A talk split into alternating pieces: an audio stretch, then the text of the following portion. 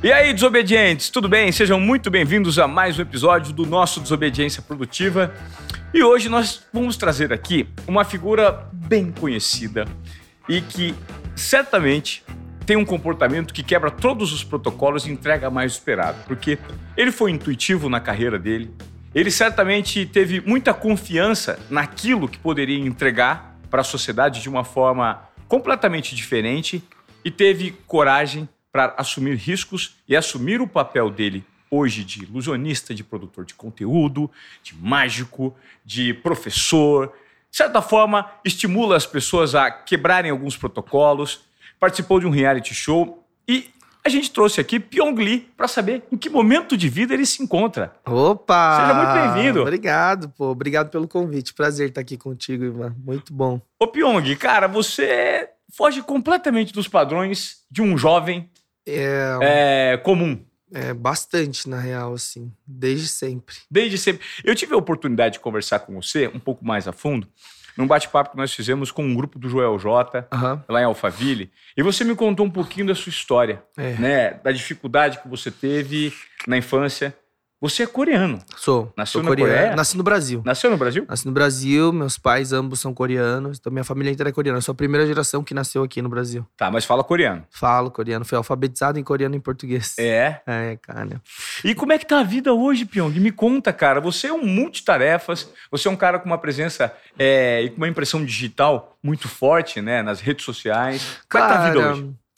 É, hoje nem tanto, né? É que eu fiquei tanto tempo que eu acho que é a impressão que fica, mas faz, faz um tempo que eu deixei de lado um pouco esse negócio de criar conteúdo e tal, tava focado mais em projetos, empresas, né? Aham. Hoje o principal projeto é a escola da mente, que a gente tem uma metodologia própria, a gente forma profissionais na área de saúde mental para ajudar a tratamento de depressão, ansiedade, pânico, fobias, vícios e tudo que for psicossomático e mental. Ahn, e esse é o foco principal, né? A mente humana faz parte da minha vida desde 2016, quando eu comecei a aprender hipnose, acabei entrando no mundo de comportamento, ser humano, neurociência, entre outras coisas. Mas é, hoje basicamente é isso. O meu foco tá mais no papel de empreendedor, empresário, do que celebridade, artista. Apesar de que não tem como desvincular, né? Porque já são 14 anos de carreira. 14 anos de carreira. É, eu comecei, eu, eu pisei no palco do Silvio Santos no SBT em 2009, Você tinha que idade na época? 17. E o que, que você foi fazer? Fazer mágica. Foi fazer mais. Então a mágica foi a primeira arte que me levou pra TV, que criou todo o objetivo, assim, o futuro, o sonho, porque quando eu pisei no palco do Silvio Santos, foi lá que eu decidi que eu ia, eu queria ser artista celebridade. E aí, aí foi a mágica que me levou pra TV, da TV eu fiquei três anos, depois eu fui pra internet, porque a galera acha que do YouTube eu fui pra TV. Claro. Eu fui da mágica pra TV, da TV depois pra internet, como um novo caminho. Depois aquilo me projetou pra voltar pra televisão. E aí a hipnose entrou depois também, depois do YouTube, depois da internet. E aí fui passando por ciclos, assim. Que interessante. Então, é. Você, quando, quando a gente para pra pensar que você é coreano, é, eu imagino que. E você teve uma alfabetização Ah. brasileira e coreana. uma- Hoje nós sabemos que a Coreia é uma grande referência no que diz respeito à educação. né? É. É o país com o maior índice de, de, de- de É, qualidade de educação reconhecidamente no mundo. É, mas é, é aquilo, né? É- depende do sempre do referencial. É o que eu falo para as pessoas desenvolverem pensamento crítico, analítico e pegar todas as variáveis. É, apesar de ter uma educação de qualidade, a maior taxa de suicídio entre adolescentes é na Coreia e no Japão. Então, assim, a pressão, a cultura, essa, isso que foi desenhado, né, para a sociedade atual, ele é bem ruim, assim, em vários aspectos, bem tóxico, sabe? É, é- é tóxico porque é muita competitividade. É muita competitividade, é uma exigência, é como se passar na faculdade fosse tudo na vida. E, tipo assim, a gente que teve oportunidade ou criou oportunidade de viver coisas diferentes, sabe que isso não é tudo. Tá longe de ser o principal ou o mais importante. Mas essa pressão faz com que os adolescentes não passem na faculdade, se suicidem, se matem. Então, assim, é, tem que ver todos os pontos, né? Claro, é, eu ac- acredito que tudo na vida tem bônus e ônus, né? É. Esse deve ser o ônus, né? Esse é o De grande uma sociedade ônus, né? com uma grande pressão, É. no que diz respeito à educação, mas a qual é cultura o de trabalho lá é tóxica também. Então, a cultura de trabalho Sim. lá é bem diferente do Brasil. Lá é bem diferente. Ah, mas eu imagino que lá, por exemplo, níveis de corrupção, comprometimento com o poder Isso. público, isso não existe. Aí é né? Aí tem mais bônus. baixo Então, assim, a, a segurança que você sente indo pra Coreia é totalmente diferente. Em qualquer canto, a qualquer hora da madrugada. Tá, é muito raro acontecer alguma coisa. Então, assim, tem a segurança, as ruas são limpas, limpas, limpas. O, o, serviço de transporte, o metrô é um dos melhores do mundo. O sistema conecta a Coreia do Sul praticamente inteira. Então, assim, tem coisas que funcionam, tem coisas que não funcionam muito bem. E são, é isso, aquele bônus e ônus, prós e contras. E a pergunta que eu queria te fazer é o quanto é esse nível educacional e essa cultura de rigidez, principalmente com né, a sua formação enquanto jovem, adolescente, criança, é, isso impactou na sua carreira? Cara, hum, eu diria que essa parte de cultural, educacional e tudo mais, ela influenciou de algumas formas, mas foi, foram mais barreiras e desafios para eu realizar o que eu realizei do que vantagens de fato, entendeu? Ah. Porque eu fui condicionado a, principalmente como imigrantes, a gente sempre passou dificuldade, problema financeiro, dívidas. E aí, o sonho e o objetivo deles era que eu fizesse faculdade. Porque eles, eles não puderam estudar. Meus pais, meus tios, pais. não tinha documento, falava português. Meus avós vieram como imigrantes há muito tempo. Então, o sonho deles era, tipo assim, tem que passar na faculdade, tem que estudar, estudar, estudar, estudar, estudar. E a vida inteira foi isso. E como irmão mais velho, de cinco irmãos, eu tinha responsabilidade, assim, na cultura asiática, o irmão mais velho, ele tem que ser exemplo, tem que ser referência. Então é uma exigência muito maior com o irmão mais velho. E aí é, era uma pressão ferrada para seguir o caminho tradicional, né? Que eles acreditavam que seria o bom, o correto. E meio que foi tudo contra, contra tudo que eu escolhi fazer. Eu, antes da, da mágica, eu dançava break, né? Comecei dançando break, fazia teatro na escola, queria fazer apresentação de dança final de ano. Cheguei em troféu fazendo papel de teatro na escola. E aí eu tinha essa coisa de querer estar tá em evidência, chamar atenção, estar tá no palco. Por isso que eu comecei a desenvolver habilidades para isso. É, dançar para ser o centro das atenções, começar a fazer mágica. E a mágica me projetou e levou para televisão. E aí foi, foram contra tudo. Tudo que eu fazia, tudo que eu escolhia fazer, no fim das contas, era, era estuda, sabe? Sim. Estuda, estuda, estuda. E eu persegui, eu, eu persisti no sonho, assim, no objetivo, sabe?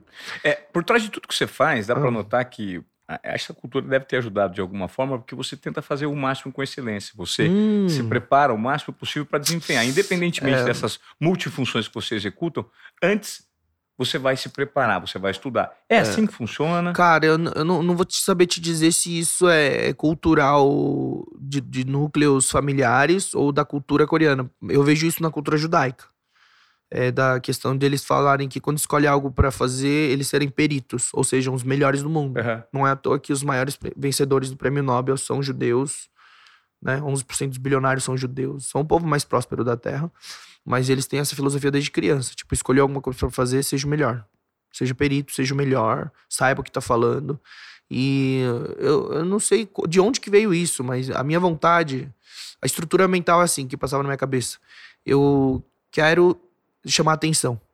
Eu quero me destacar. Então, assim, fazendo algo diferente no meio de pessoas medianas, você já é destaque.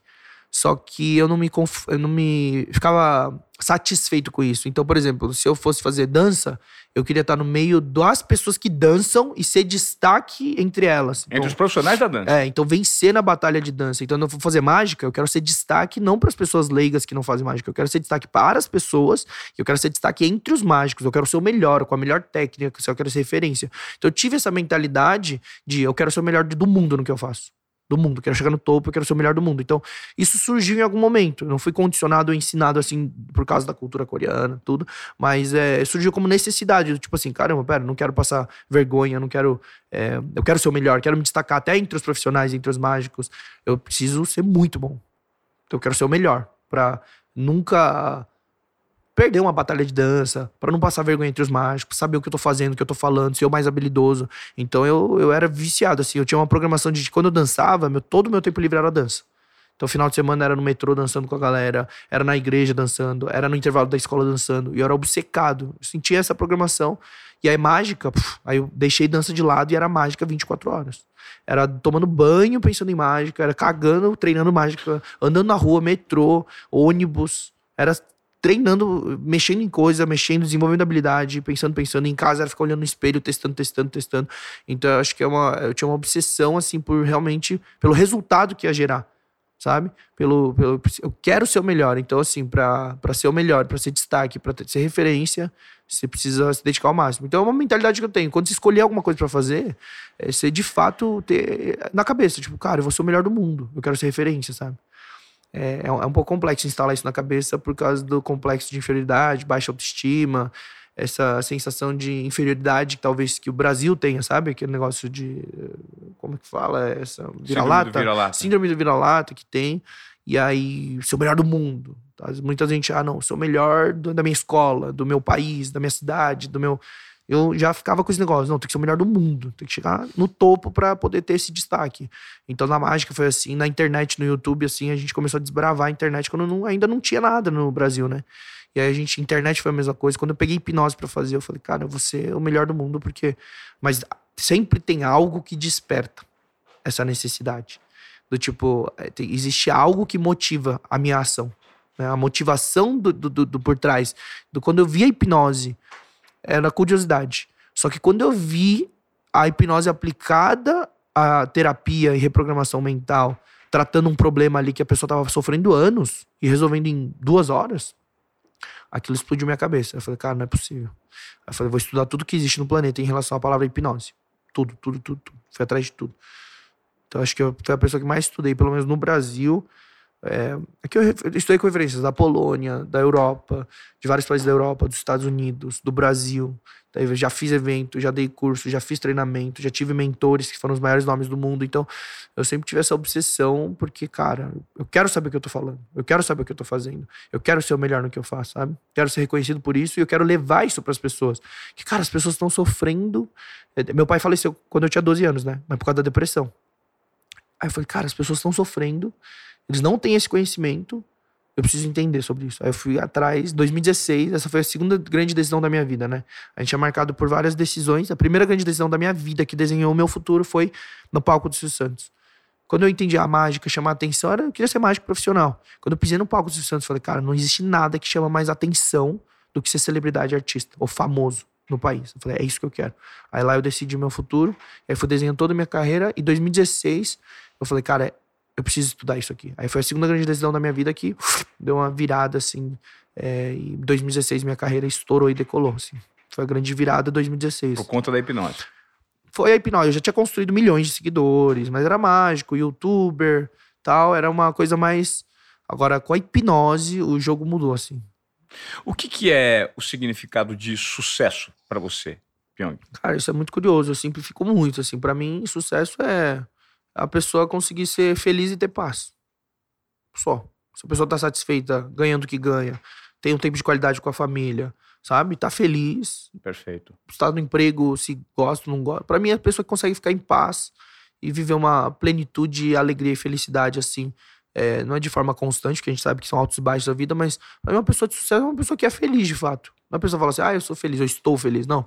Eu sou muito feliz com a minha vida. Tipo assim, então não importa se a pessoa ganha mil, dois mil reais, se a pessoa realizou, conquistou algo. Então, para mim, sucesso é muito relativo. Cada um tem uma percepção de sucesso. Claro. Quando a gente fala hoje em dia em sucesso, a gente fala muito de é, um empresário, um empreendedor, um esportista, sabe? Um cara que chegou no topo. Cara, para mim, tem muita gente assim que tá nesse topo, tá depressiva, tá ferrada, é briga familiar, é isso, é aquilo. Então, para mim, uma pessoa de sucesso é uma pessoa que consegue ter paz, plenitude e, e ser feliz de fato de forma constante. É porque o sucesso ele é muito diferente da fama, né?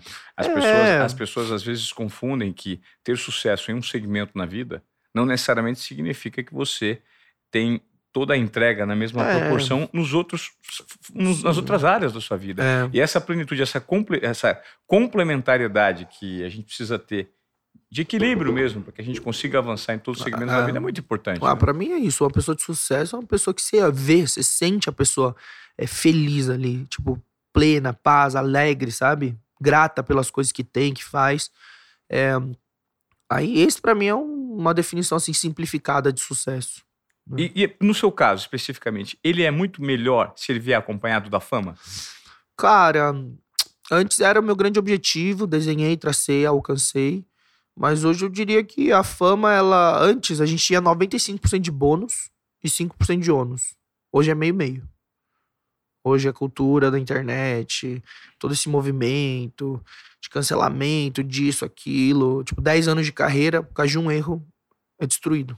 Então, eu acho que ônus e bônus é a mesma coisa. Então, assim, achei que a fama é uma coisa que você tem que desejar muito, querer muito estar tá pronto para ter o bônus e o ônus e pagar as consequências dele. Então eu já tenho desenhado isso, já comecei na TV 2009, mas a internet começou em 2013, minha exposição no YouTube, 2014. Aí 2013 e 2014 já fui treinado, sabe? Minha cabeça foi treinada pro que estava por vir. Então para mim foi bem tranquilo, assim, tudo esse movimento novo que tá acontecendo e tal, não sei o quê, porque tive algumas conclusões e aprendizados naquela época, em 2010 anos atrás, que me, me deram uma visão bem concreta, assim. Mas o sucesso, cara, é alcançar aquilo, é, é, esse estado de paz, plenitude, felicidade, independente da condição, do trabalho, das coisas. Mas eu acredito que é alcançar aquilo que você deseja, né? O que, que você deseja? Quero ter uma família. Pô, legal, é isso. Sucesso, legal, sem fama, sem nada. Agora, não, eu quero ser um jogador de futebol de sucesso. Aí é inevitável que venha outros elementos. Quero ser conhecido, quero ter resultado, quero fazer dinheiro. Agora, empresário, empreendedor de sucesso, é o valor que ele gera, o patrimônio dele, quanto emprego gera, qual solução que ele trouxe com aquela empresa, com a empresa. Então, acho que cada um tem um desejo, cada um tem um, é, tem um, uma vontade, né? Eu acho que é isso. Aí vai, vai vir acompanhado. Aquilo é proporcional. É impossível que alguém não conheça uma pessoa que impacta muita gente, né? Não tem como você não conhecer um, um best-seller, um autor do best-seller. Não tem como você não conhecer Harry Potter. É, ela não pensou na fama. Ela era escritora, escreveu, explodiu, ficou bilionária. Mas é impossível que aquilo não venha junto, né? Um prêmio Nobel, a pessoa nunca ouviu falar do nome, mas, pô, ganhou. Então, o reconhecimento do trabalho, de, o valor gerado é inevitável que, que as pessoas conheçam de alguma forma. Mas eu não acho que a fama ela deve ser é melhor ou é acompanhada é obrigatória. Agora, para quem quer ser cantor, para quem quer ser é, é, jornalista, ator, coisas que são mais públicas à mostra, é inevitável que é uma métrica de sucesso hoje. Claro. Eu tô notando você assim, pô, eu já te vi em outros momentos que você se posicionava mais como um cara na frente das câmeras. Um cara que estava muito mais aberto ao reconhecimento público, com o sucesso atrelado à fama. Uhum. E hoje me parece que a sua postura, inclusive a primeira pergunta que eu te fiz aqui nos bastidores, hum. é como é que tá a vida? E você já, não, não só nos bastidores, mas na abertura do podcast, você falou assim, cara, hoje eu tô mais low profile, né? Agindo mais nos bastidores. E essa mudança de mindset do Pyong, ela é um pouco reflexo é, de situações públicas a que você foi é, é, é, exposto e que te, te, provocaram algum tipo de reflexão, Eu acho questionamento? Que são, no meu caso, tá mais para ciclos. Tá. Tipo assim, com 17 anos na adolescência, tipo assim, minha família era pobre, eu era endividado, tava com o nome sujo com 18 anos. Eu não tinha o que perder. Então, tipo, eu tinha um objetivo, eu tinha um sonho. É, aí eu falei, cara, é isso. Então, assim, tem ciclos. Aí eu realizei o ciclo é, da, do, do, do, estudo, de honrar o pai e mãe, de me formar na faculdade, de dar dança, depois pra mágica, depois TV, depois internet. Aí hoje eu sou pai, eu não sou a mesma pessoa de anos atrás. Então, acho que são ciclos e momentos que você vai definindo, sabe? Porque você vai viver vários ciclos diferentes. E muita coisa muda quando você vai realizando algumas coisas, conquistando outras coisas, algumas conquistas, títulos, é, financeiro, aí casamento, aí filho, aí tudo isso vai fazendo com que mude.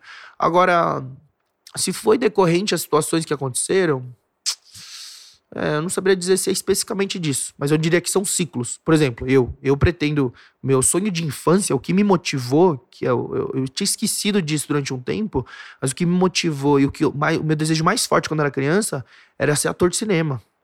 Ator de cinema? É, Olha que legal. Eu vi o Jack Chan como uma inspiração e uma.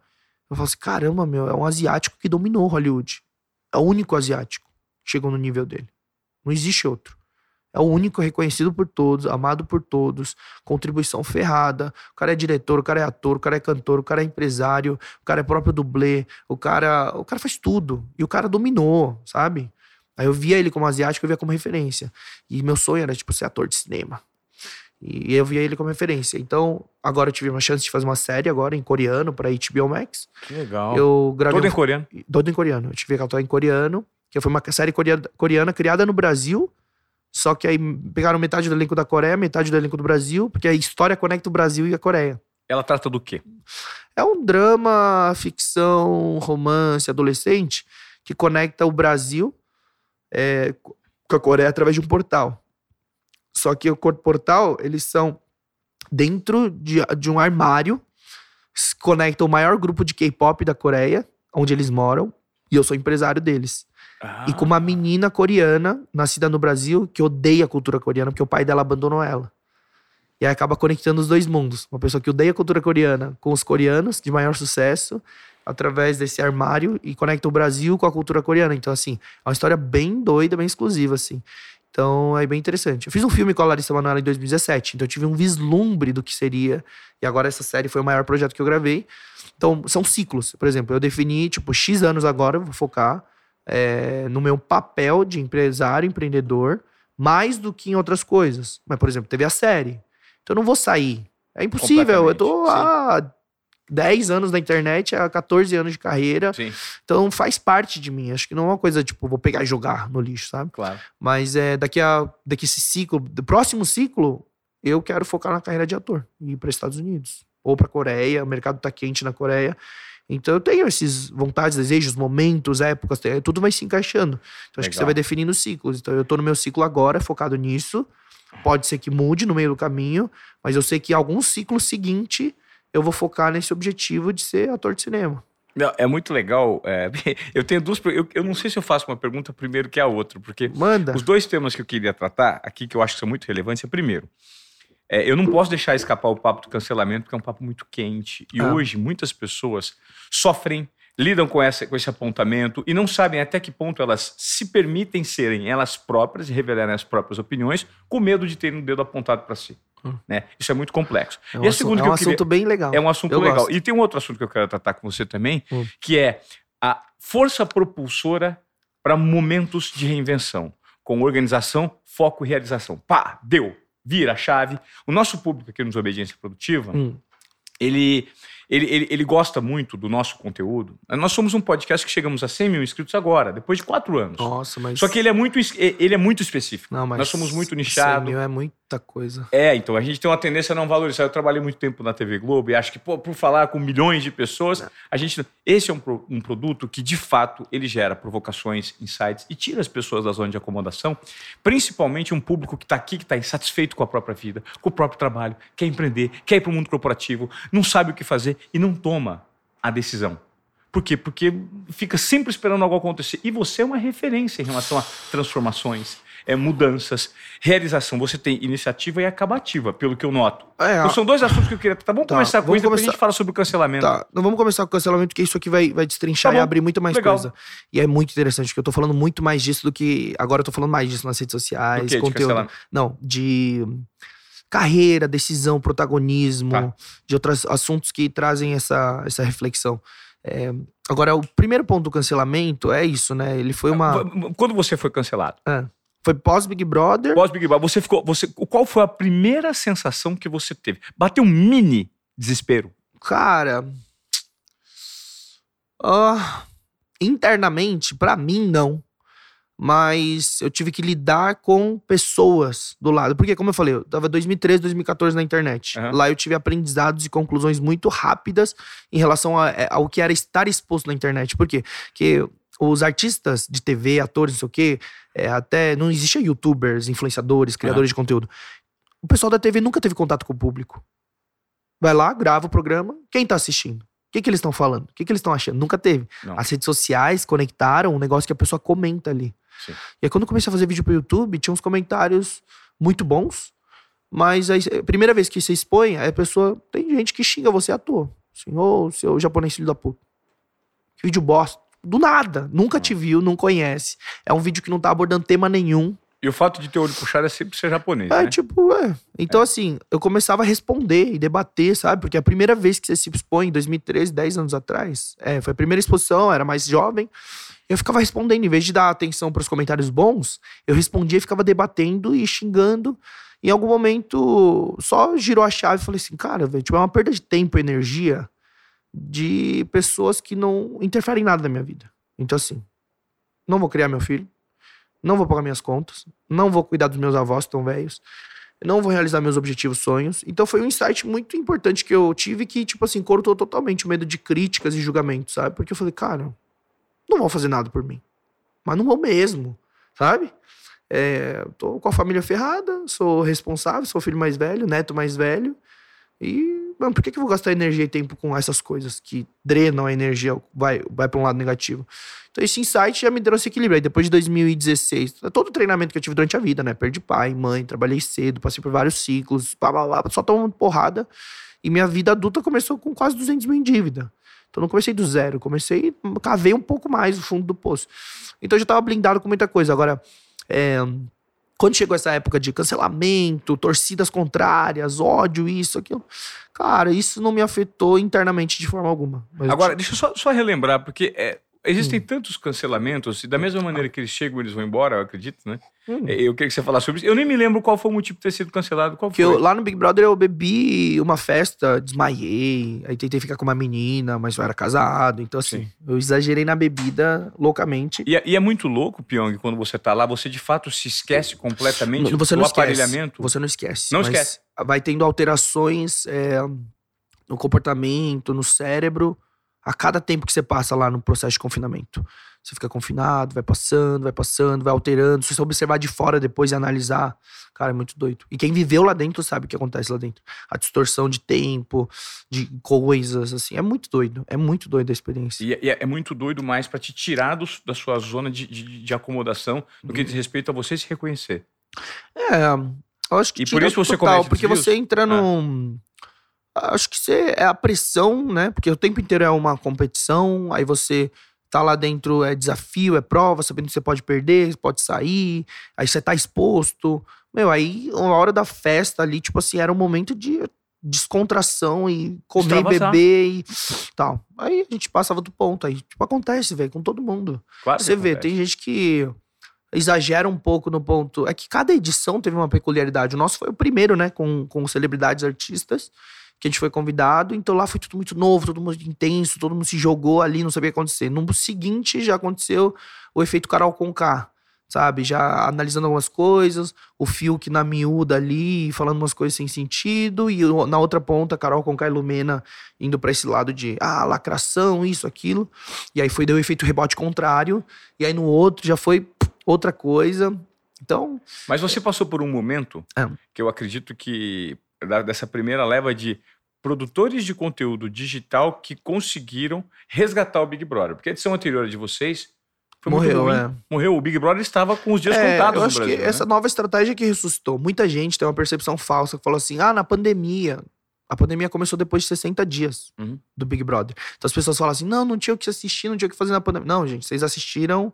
Vocês estão querendo justificar, mas vocês assistiram 60 dias, dois terços do programa sem pandemia. Pré-pandemia. Pré-pandemia. Então foi o efeito novidade de juntar celebridades, influenciadores, foi. artistas com anônimos. Esse efeito novidade que fez a explosão do 20. Foi. E aí ressuscitou e tal. E qual que é a sensação? Só pra gente voltar. Ah. A sensação.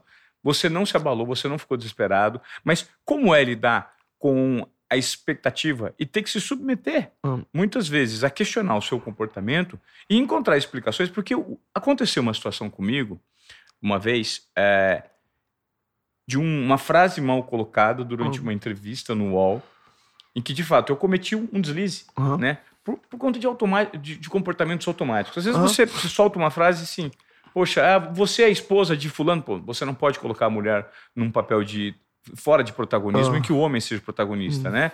Então, esses deslizes, eles acontecem vindo numa sociedade patriarcal e eu, assim como muita gente já errou, já me desculpei, e eu tive que engendrar uma resposta, eu lembro, aquela resposta emergencial, né?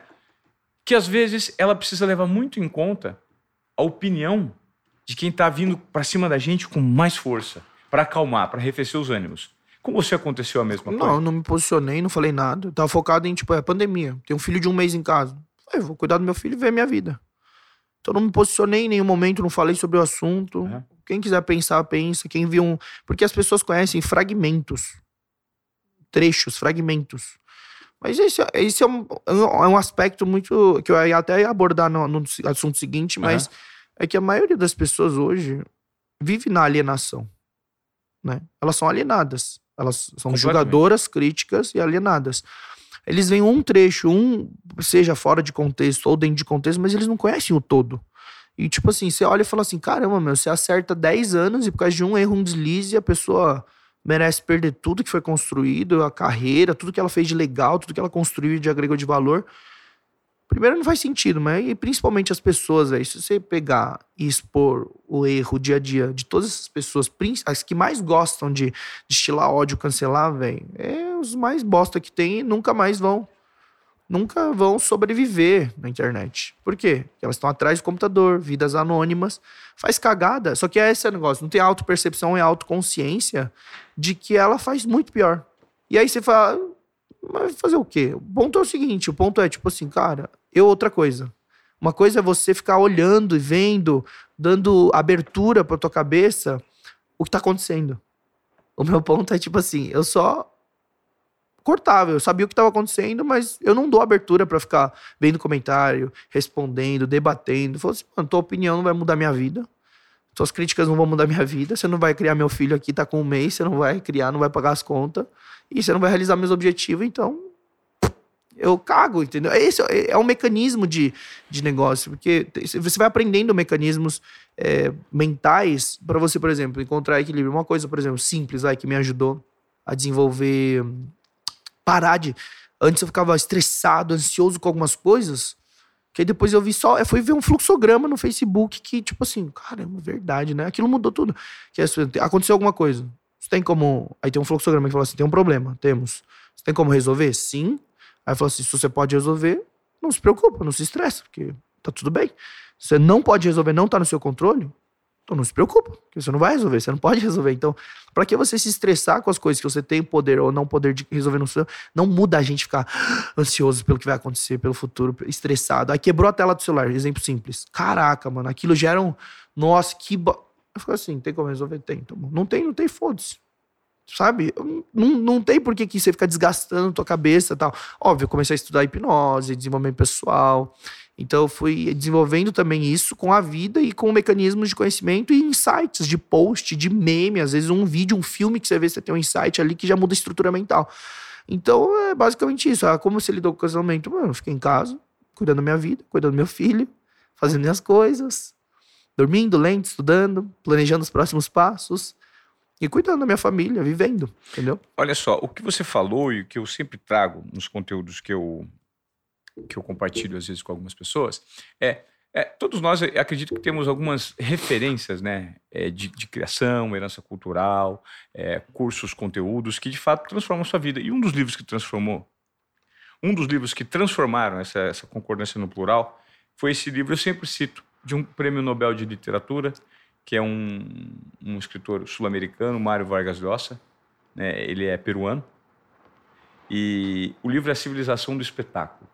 Ele faz um ensaio aqui sobre essa cultura rasa, que ele não chama de cultura, mas sim de cultura da frivolidade ou contracultura, em que as pessoas estão acostumadas a consumir conteúdos rápidos para apontar o dedo e assim serem anestesiadas na vida em que vivem. Mas esse é o ponto da alienação que eu falo em todas as Exato. áreas. Tipo assim, a pessoa, ela hoje. Mano, me impressiona hoje as pessoas se informarem através de páginas de fofoca. As pessoas não têm pensamento crítico, tipo assim, será que isso é verdade? Tá, mas quem falou isso? Aí aconteceu de fato. É tipo assim, é por isso que eu não critico. Você nunca, você pode procurar. Você não vai me ver em todas as polêmicas e isso, eu criticando, apontando o dedo, julgando. Procura depois. Você não vai ver. Fulano fez acusado de estupro, agressão. Beleza, quer fazer escândalo, quer ganhar audiência em cima desse tema? Faça a revolta que vocês quiserem. Enquanto eu não souber, eu não estava lá. Não foi transitado, não foi julgado.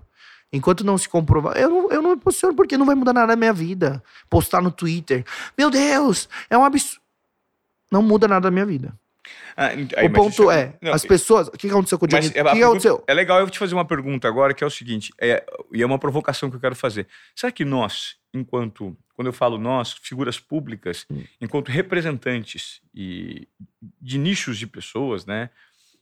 Será que em, em, alguns momentos não é nossa responsabilidade usar toda essa notoriedade para levantar a bandeira referente a alguma causa, a condutas morais e éticas que não. estão vinculadas ao nosso comportamento? Você pode gerar consciência, não ficar militando em cima de um caso específico ou apontando o dedo para alguém. Johnny Depp. meteram o pau nele. Quatro anos, 50 milhões de dólares de prejuízo, contratos cancelados, para depois descobrir que é a mulher dele que cagava na cama e ia atrás dele e queria tretar e quebrava as coisas em casa. Cancelaram o cara, destruíram a saúde mental do cara, destruíram a carreira de um cara que construiu décadas de carreira, para depois ele ter que vir caçar, provar, não sei o que. Depois de quatro anos descobrir que a mulher que era louca e fazia cocô na cama. Que, que, quem apontou? Quem corrigiu isso? Ai, nossa, tava errado. É, então não fala bosta. Não é questão de, ah, tá defendendo. Não tô defendendo. Eu não tô defendendo. Não tô acusando. Quem é você para fazer isso? Você nunca fez bosta? Você nunca bebeu? Você nunca fez merda? Você nunca claro. errou? Aí, tipo assim, cara, eu fico quieto, vou hypar. Esse é o ponto. O ponto é que pessoas, tem pessoas que querem lá, eles acreditam naquilo, querem gerar consciência, querem defender aquilo. E tem gente que só quer surfar o hype porque tá, tá em alta. Claro. Aí você comete essa falha. Do tipo assim, caralho, mano, apontei o dedo pra fulano não era. Só que quando não é e descobre que não é, não comenta. Não, aí você finge. E não corrige o dano. Você não. finge de otário, você finge de ah, não vi, não vi. É. Então qual que é o ponto? Você não vai me ver falando sobre. Ah, eu vou dar um exemplo, vai. Mas esse é o ponto. Se as pessoas quiserem tirar fora de contexto. O caso do Daniel Alves. Mano, eu não sei. Eu não tava lá, não sou amigo dele. Não sei, não sei. Eu vou opinar. Meu Deus, que absurdo! Olha que. Me... Tá de... Não muda nada na minha vida. Não muda. A questão é que aquilo é errado, as pessoas, por senso comum, já deveriam saber. Não vai mudar eu investir tempo e energia para fomentar o ódio em cima de um caso que eu nem tava lá. Eu não sei se é verdade, se não é, se fez, não fez. Tá? Então eu não entro nesse aspecto. O ponto é isso, esse negócio do cancelamento. Tipo, as pessoas reclamam tanto da própria vida. Tipo, tão vitim, vitimistas, reclama, entra. Eu falo assim, cara, sua vida tá tão merda, mas tem tempo sobrando para ficar debatendo na internet sobre política, se sua religião tá certa, se fulano fez, se não fez, se. Ai, porque a Virgínia. Mano. Se a pessoa tá com a vida feita e boa e tá sobrando tempo, legal. Agora, a maioria dessas pessoas estão cheias de ódio, rancor, com a vida, vida fodida, estão reclamando do governo, estão reclamando do emprego, estão xingando, estão fazendo isso, estão militando, não sei o que, não sei o que. Falo, caramba, velho, é, é, simples, foca na sua vida, nos seus objetivos, em fazer algo produtivo e vibrar uma frequência certa para você conseguir realizar as coisas, do que ficar 4, 5 horas no TikTok vendo o negócio debatendo na internet, porque o meu ponto tá certo. Por quê? Por ego? Tipo assim, cara, é, é um ponto que, tipo assim, você, vai se desenvolvendo autoconhecendo, você fala assim, você tem essas conclusões do tipo, cara, não faz sentido nenhum. Ou seja, não faço. Entendeu? Olha que, olha que interessante que você está falando, que bate certinho com uma página que eu abro desse livro, que diz o seguinte: transformar informação em instrumento de diversão é abrir, aos poucos, as portas da legitimidade para aquilo que antes se confinava num jornalismo marginal e quase clandestino. Escândalo, deslealdade, bisbilhotice, violação da privacidade, quando não, em casos piores, difamação, calúnia e notícias infundadas. Porque não existe forma mais eficaz de entreter e divertir do que alimentar as paixões baixas do comum dos mortais. Entre, entre estas, ocupa lugar de destaque a revelação da intimidade do próximo, sobretudo se figura pública, conhecida e prestigiada. Este é um esporte que o jornalismo de nossos dias pratica sem escrúpulos, amparado no direito à liberdade de informação. Embora existam leis a respeito e algumas vezes raras haja processos e sentenças judiciais que penalizam os excessos, trata-se de um costume cada vez mais generalizado, que conseguiu, de fato, fazer que, em nossa época, a privacidade desaparecesse. Que nenhum recôndito da vida de quem quer que ocupe a cena pública esteja livre de ser averiguado, revelado e explorado, com o fim de saciar a fome voraz de entretenimento e diversão que jornais, revistas e noticiários são obrigados a levar em conta se quiserem sobreviver e não serem alijados do mercado. Ao mesmo tempo que atuam assim, em resposta a uma exigência de seu público, os órgãos de imprensa, sem quererem e saberem, contribuem mais que ninguém para consolidar essa civilização light que deu a frivolidade, a supremacia que antes tiveram as ideias e as realizações artísticas. Nossa, é exatamente do que a gente está falando. É exatamente. Isso aqui é a civilização do espetáculo, é... uma radiografia do nosso tempo e da nossa cultura. E o mais curioso é que ele diz o seguinte: quando a gente fala sobre cultura hoje, eu, é o que mais me marcou nesse livro, uma ideia básica, que é o seguinte: a cultura, no sentido tradicionalmente dado a esse vocábulo cultura está prestes a desaparecer. Porque todo mundo se acha culto hoje, Pyong, se informando por conta de fofoca. Não, por página de fofoca. Página de fofoca. Aí você tem o direito de destruir. As pessoas só postam. Se é verdade, se não é, tanto faz. Uhum. É quem alcança primeiro e quem alcança mais gente. E as Exatamente. pessoas não têm pensamento crítico pra julgar. Eu não falo nem só de fofoca, vida pública, artista, porque eles querem saber. Ah, porque divorciou, traiu, tá namorando quem? Fulano fez, fulano não fez, foi visto com fulano. Esse é o ponto, cara. É muito pão e circo. Quando tiver. Foda, deixa. A gente vai fazendo aqui em cima, deixa todo mundo distraído, brigando, debatendo temas e debates, não sei o quê. Mano, é um plano fácil de dominação, assim, simples, simples. Tem um plano, né? Perfeito lá do Gramsci, mas não vou entrar nesse mérito. O ponto do, do cancelamento é o seguinte, cara. É, eu, fico, eu fico preocupado e triste, assim, pelos artistas, pelas pessoas, porque elas estão o tempo inteiro é, expostas a isso. É, se errou, se não errou, todo mundo vai errar, mas excluir 10, 15, 20 anos de acertos, vidas e carreira por causa de um deslize que todo mundo pode cometer e vai cometer um dia na vida é muito pesado. E como as pessoas e artistas lidam com isso. Como elas se recuperam, como elas lidam com isso. Isso é a minha maior preocupação. É, eu acho que também existem níveis, Porque, por níveis exemplo- de erro, né? Existem níveis É, de deslize, tem, né? mas, por exemplo, não, beleza. Comprovado que foi, é, matou e foi assassinado e não sei. Tá bom, cara. Ele vai ser julgado, vai ser preso, vai pagar as consequências daquilo. E beleza, tipo, não vai mudar nada na sua vida. Você ficar jogando ódio, destilando ódio, velho. Tipo, o cara errou. Os caras vão pra cima da família. Vai rede social de família, do É. filho, disso, aqui. Mano, as pessoas não sabem separar as coisas. E aí eu tava falando, tem esse ponto de, ah, pessoas, vida pública, até de informação. As pessoas não se questionam. As pessoas só, elas levam como verdade que foi vomitado no ouvido delas. Ou em grupos Do de tipo assim, WhatsApp, ou referências de pessoas É, que confiam isso aqui, que aí você fala tipo assim, bagagem, cara, né? é, não tem tipo de bagagem, não tem isso, não tem aquilo. Aí as pessoas que a gente poderia ensinar a desenvolver questionamentos e pensamento crítico é outra coisa dos judeus. De questionar tudo, sempre. Tipo, cara, mas é verdade, não é? É fato. Porque aí você vai pesquisando. Ah, o cara não decide se comida, tal comida faz bem, não faz. Se comer carne vermelha faz bem, não faz. Se ovo faz bem, não faz. Mano, aí como você você tem que desenvolver pensamento crítico, principalmente porque, por exemplo, eu, eu não confio em 95% da, da mídia, de portais, isso, eu não confio. Não tem como confiar, porque a maioria deles tem um viés ideológico, independente para qual lado seja.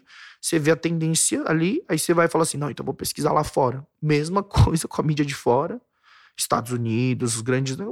Os dois também, cada um com o seu. Aí você fala assim: o que, que é verdade, o que, que não é, o que, que querem mostrar, o que, que não quer. Aí você vê meio assustador. Você vê aquela montagem que os noticiários dos Estados Unidos falando exatamente a mesma frase? Você viu isso? Não. Da montagem, de todo mundo falando exatamente o mesmo texto, a mesma frase sobre questão de liberdade de expressão e não sei o quê.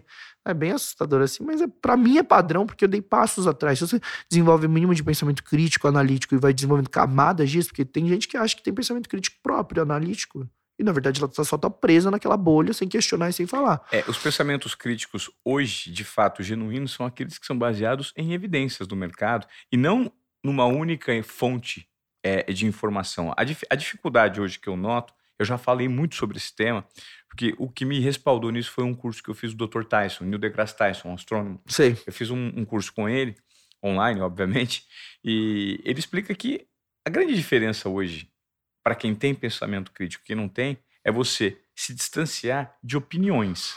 As pessoas hoje se respaldam em opiniões de quem elas confiam que são pessoas que convivem na mesma bolha, no mesmo nicho. Então, assim, por que que você pensa isso? Eu penso isso porque fulano de tal que eu confio pensa isso.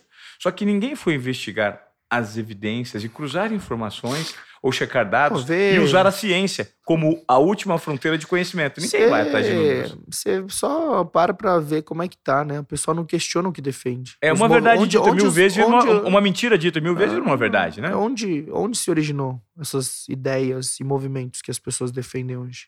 Qual que é os valores? Quais são os pilares? Qual a origem? Ninguém quer saber. Só levantar a bandeira, fazer isso. Porque não pode, porque pode. Quem falou? Pode, não pode. O que, que é verdade, o que, que não é. Tipo, a gente tá em busca das Claro. coisas e você vai chegar uma hora, você não vai ficar infinitamente num aspecto de questionar e desenvolver várias camadas de, de alguns assuntos, mas outros você vai, outros você vai concluir. Você vai chegar, ah, entendi agora. Mas é isso, é baseado em é, é o que você falou, opiniões e, e crenças e ego. Se bate de frente contra você, aquilo gera uma reação química negativa em você, e você vai debater e defender com unhas e dentes, e no fim das contas você não sabe o que você tá falando. Não sabe. Você só tá querendo Uma coisa é, um tipo posicionamento assim, sem nenhum tipo de É, respaldo. Assim, eu gosto, eu gosto da cor vermelho. Legal, tá bom. Você gosta do verde, tá bom. Eu gosto do vermelho por causa disso, disso, disso. Você gosta do verde por causa disso, disso. Beleza, uma coisa é isso. Agora outra coisa é falar porcaria baseado em nada. É o que muita gente faz. O Pyong, e, e aquele outro assunto que eu acho que é muito interessante para o nosso público aqui nos Obediência Produtiva. Você consegue, conseguiu ao longo de toda a sua carreira fazer transições e momentos de reinvenção com entradas e início, encerramentos e inícios de novos ciclos. É, e é exatamente essa uma das principais dores que a gente nota no mercado. As pessoas estão muito ansiosas, as pessoas estão tristes, depressivas, inseguras, vivem essa cultura do apontamento do erro para o lado de fora e sequer conseguem enxergar dentro de si o que precisam melhorar. E aqui muita gente procura provocações e insights. O que, que você poderia contribuir, levando em conta a sua carreira, para as pessoas que precisam se reinventar, darem um passo de transformação, quebrarem alguns protocolos e ter um comportamento de desobediência produtiva? Cara, eu eu diria que eu consegui, eu tô falando disso nas redes sociais, eu resumi, consegui resumir em uma palavra todas as características, comportamentos e a essência de pessoas que alcançaram sucesso, riqueza de alguma forma, que é protagonismo. Eu- aí eu mapeei 22 características, mas basicamente, velho, é você se torna protagonista da sua própria vida, assumir responsabilidade pelas suas atitudes, pelas suas escolhas, decisões, erros e tudo mais. Só que protagonismo, quando destrincha, aí tem várias características. Uma que a gente citou agora há pouco, você falou de se conhecer, autoconhecimento. Você não sabe quem você é, você não sabe o que, que, você faz, o que, que você acredita, o que, que você quer. Então a clareza hoje é um poder. As pessoas estão perdidas porque falta de clareza. Não sabe o que quer. Não sabe, não para pra pensar, não tem meta, não tem E objetivo. como descobrir o que vai quer? sobrevivendo. Como descobrir? É você parar pra pensar. As pessoas não param pra pensar. E é bizarro, parece básico, mas as pessoas não param pra pensar. Tipo assim, o nível de consciência das pessoas hoje é assim, ó. É, porra, eu fui condicionado. Eu, Puta, depende do meu salário. Faltou 50 reais pra pagar a conta. Vou lá mendigar no Instagram. Não para pra pensar, tipo assim, caraca, como eu poderia fazer 50 reais extra esse mês? Eu tô dependente, eu sou dependente do meu salário e, e eu não posso pensar em fazer renda extra ou vender uma garrafa d'água ou choc- Não, é tipo, não entra no Google pra falar assim, como fazer renda extra? Hoje tem um negócio chamado internet, que é o que me possibilitou estar aqui hoje. Se não fosse a internet, eu não teria chegado onde eu cheguei. Jamais, nunca. Eu aprendi dança na internet, mágica, eu comecei a aprender na internet, comecei a fazer vídeo pra internet, eu comecei a me projetar por causa da internet, eu comecei a pesquisar conhecimento, comecei a ver palestras de empresários, empreendedores, come- tudo tem na internet hoje. Mais fácil ainda com o chat GPT hoje. Então é só parar pra pensar. Tipo, as pessoas não param pra pensar. Tipo, o que, que eu quero da minha vida? Aí aí aberto, tipo assim, pô, eu quero ser feliz. Legal, tá bom.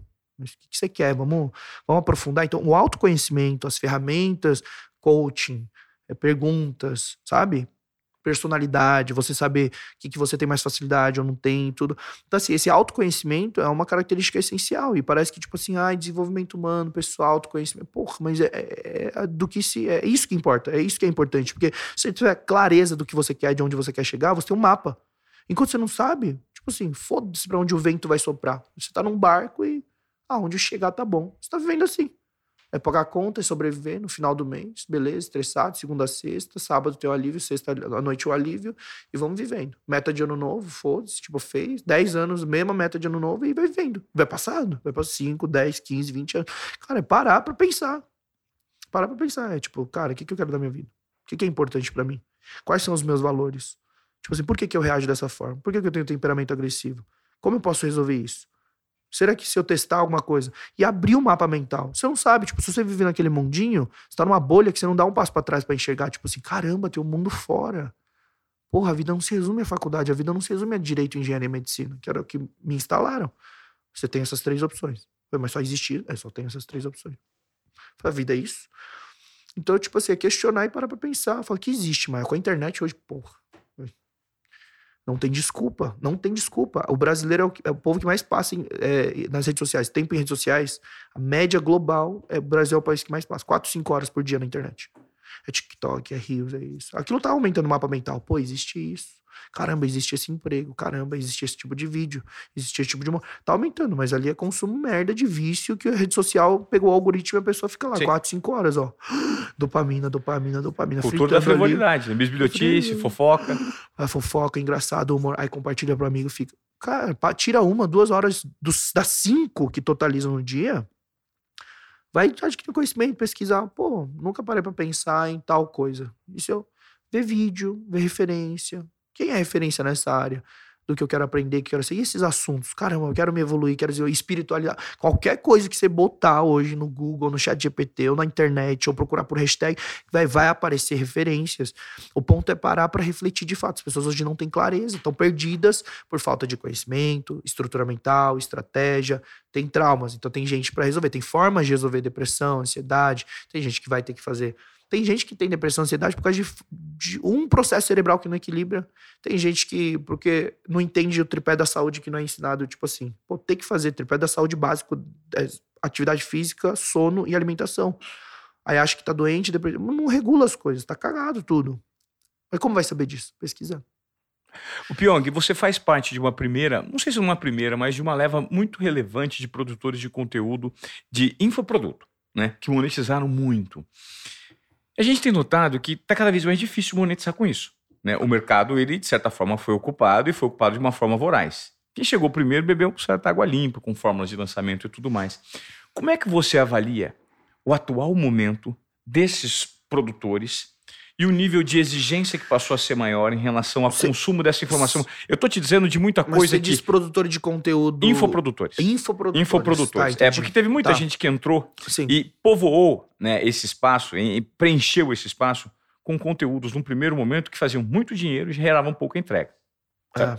Ele foi, ele foi muito contaminado. Gerou um bloqueio, gerou, gerou um, bloqueio. preconceito. É, eu queria que você analisasse o momento em que você entrou hum. e o momento atual. Cara, eu vou dizer que tudo na vida é cíclico. Tudo na vida é cíclico. O que você falou de uma característica, você falou assim, ah, esses ciclos, isso, aquilo, começar a fechar. Cara, a maior característica do ser humano, a maior habilidade que o ser humano pode ter hoje é adaptabilidade. Sempre foi. Sempre foi. Darwin dizia: não sobrevive mais inteligente, mais bonito. Sobrevive mais adaptável. Então é uma característica que você precisa desenvolver. E nesse aspecto do, do mercado de infoproduto, depende do referencial. Começou agora. Na pandemia, quadruplicou de tamanho, bateu recorde. Mas é o quê? Ah, infoproduto. Não, é mercado de educação online. Aí falou assim: ah, mas é. Mano, conhecimento sempre foi vendido e monetizado. Escola. Você não precisa de escola para aprender aquelas coisas. Tá no Google. Mas os pais pagam a escola. para aprender um monte de porcaria que não vai usar nunca na vida que tá no Google. Você paga a faculdade, você tá pagando o quê? Conhecimento. Então, educação online é isso. Só não é tradicional do jeito que vocês querem encaixar nos padrões. Então, sempre existiu, sempre vai existir. O que aconteceu? A digitalização desse mercado. E hoje o consumo mais rápido, a transformação mais rápida, resultado mais rápido. Aí a pessoa fica assim: não, mas aqui não é aprovado pelo MEC, pelo. Cara, não importa. Você vai gastar 18 anos da sua vida aprendendo coisas que você nunca vai usar. Você não aprendeu nada que precisa ser um ser humano de verdade inteligência emocional, educação financeira, vendas, marketing, criação de conteúdo, posicionamento. E tudo de uma maneira rápida. E... Declaração de projeto. Você aprende tudo hoje na internet rápido. Ou seja, cara, conhecimento. Mas também conhecimento não adianta nada, porque conhecimento não é poder. Conhecimento é aplicado e direcionado, ele vira poder. Que enquanto você tiver com essa bagagem, essa obesidade mental de conhecimento, lê livro, lê livro, palestra, palestra, workshop, workshop, mentoria, mentoria, não executa nada. Tem gente que não sai do lugar, velho. Tem gente que tá viciada. Quatro, cinco anos eu vejo fazer treinamento, curso, treinamento, curso, treinamento ali. E não coloca em prática, né? Não sai do lugar, bicho. Por quê? Porque a única coisa que gera resultado é a ação. A ação vai gerar resultado. Agora, esse mercado, ah, não sei o quê. Cara, é cíclico. É igual antes, franquia de Frozen iogurte bombava, paleta mexicana, fechou, já era. Agora é açaí, agora é cookie, agora ah, fechou de. É cíclico. Ah, é Sim. franquia de churros, é negócios, momentos, timing. Ah, não existia iFood Uber. Pô, beleza. Opa, mas saturou, saturou. Algumas empresas faliram, não faliram, competitividade. Tudo vai mudando. No mercado de produtos, mesma coisa. Você vai se adaptando ao consumo, à cultura, à sociedade, a forma como você vende, faz marketing, como você se posiciona, como você atrai público, retém, converte, porque o jogo na essência não muda é marketing e vendas. Uhum. Seja digital, seja online, seja offline. Não mudou nada. É tipo, oi, as pessoas precisam te conhecer. Você precisa reter, engajar e converter. Então é basicamente esse o jogo, só que aí tem formas de fazer isso. O algoritmo do, das redes sociais, qual rede social usar, como fazer o tráfego, como acertar o tráfego, que tipo de conteúdo, qual é o melhor texto, como reter, como engajar, qual tipo de modelo de negócio, se é plataforma de é uma Netflix, plataforma de frequência, se é infoproduto online, se é, é mentoria, se é presencial, se é um, cada tem um jogo para cada. Óbvio, né? Teve gente que quando começa, sempre quem chega cedo, tipo no YouTube, eu cheguei era mato junto com uns amigos ali, a gente tinha um sonho e você pegou a época do Castanhari? Surfamos, do todo mundo Castanhari. Eu, eu, juntou eu, Cocielo, Gusta, é, Christian Figueiredo, o Whindersson tinha 190 mil inscritos na época. Cocielo tinha 120 mil inscritos. Ninguém tinha um milhão de inscritos no Brasil. Acho que todo mundo começou ali na internet, devagarinho, não sei o que foi. A primeira geração seria esses primeiros, né? Que é hum. PC Esqueira, Cauê Mortal, a primeira, mas juntando assim a leva quando a internet fez isso, é essa galera da primeira, segunda geração. Legal. Então, assim, quem chega mais cedo, começa mais cedo. Então, assim, só que agora, por exemplo, outra percepção de fora falou assim: caramba, mano, nossa, saturou. Não saturou, não. É para onde você tá olhando. Tem 220 milhões de pessoas no Brasil. Tem todos os tipos de profissões, pessoas, classe social. E, tipo, cara, não. Começou agora. Como é que o mercado na pandemia quadruplica? Ah, porque todo mundo fez online. É, mas não tem. Todo mundo compra online, o consumo sempre é online. Consumo... Então vai crescendo, crescendo, crescendo. Cada um tem o seu espaço. Então, não existia curso de neurociência, agora tem. Então, cada um tem um espaço para encaixar ali. Igual as profissões na vida, igual as empresas na vida. Cada um tem um negócio ali e fala: eu vou pegar isso aqui, vou ensinar a fazer brigadeiro, vou ensinar a fazer dinheiro, Sim. vou ensinar a empreender, eu vou ensinar inglês. Mano, professor de inglês com 4, 3, 4 milhões de seguidor. Incrível. Então, cada um tem um foco. Agora, escolher o jogo que você quer jogar. O modelo de negócio, o assunto, o tema. Então, eu não vejo como uma coisa saturada. O mercado está em constante adaptação e transformação, igual tudo na vida.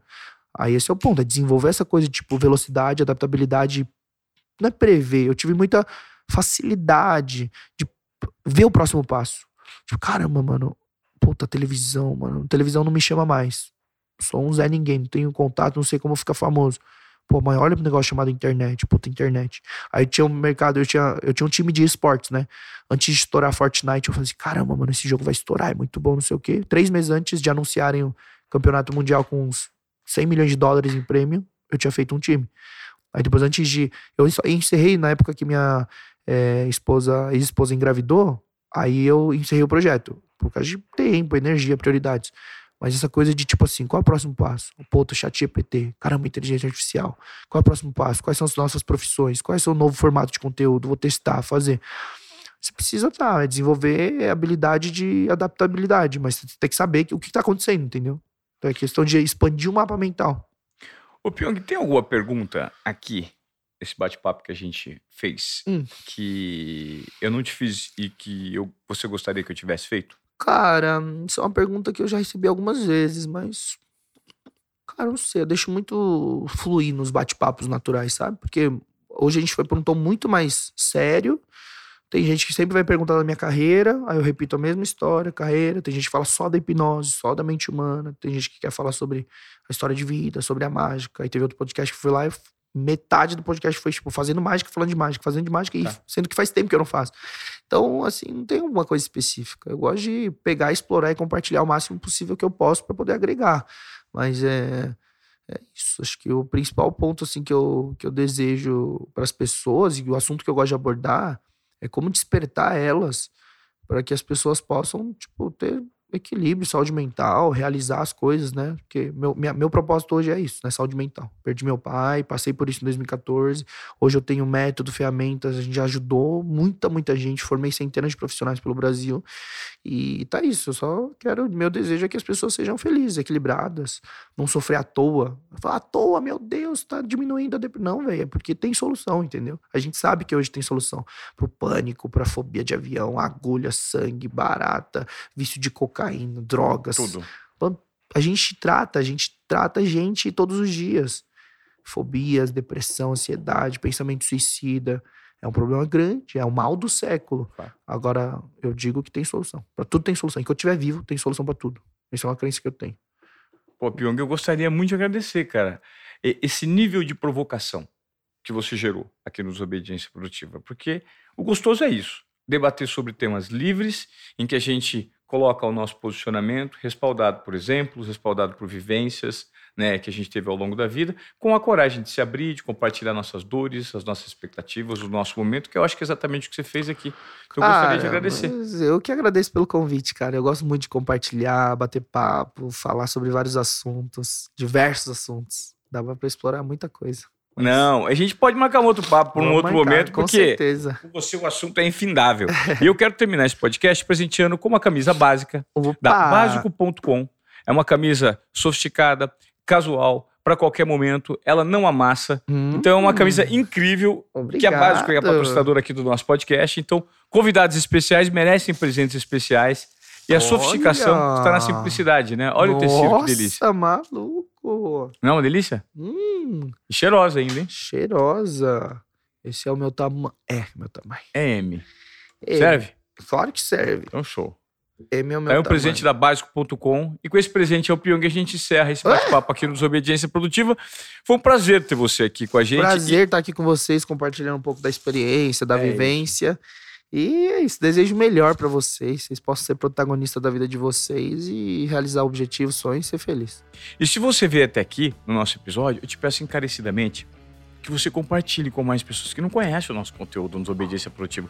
Isso faz toda a diferença. Cabe a você amplificar a nossa voz para que a gente chegue com esse conteúdo em mais e mais pessoas. Tá certo? Posso contar contigo? Até a próxima, hein? Beijo, tchau. Valeu, Pyong.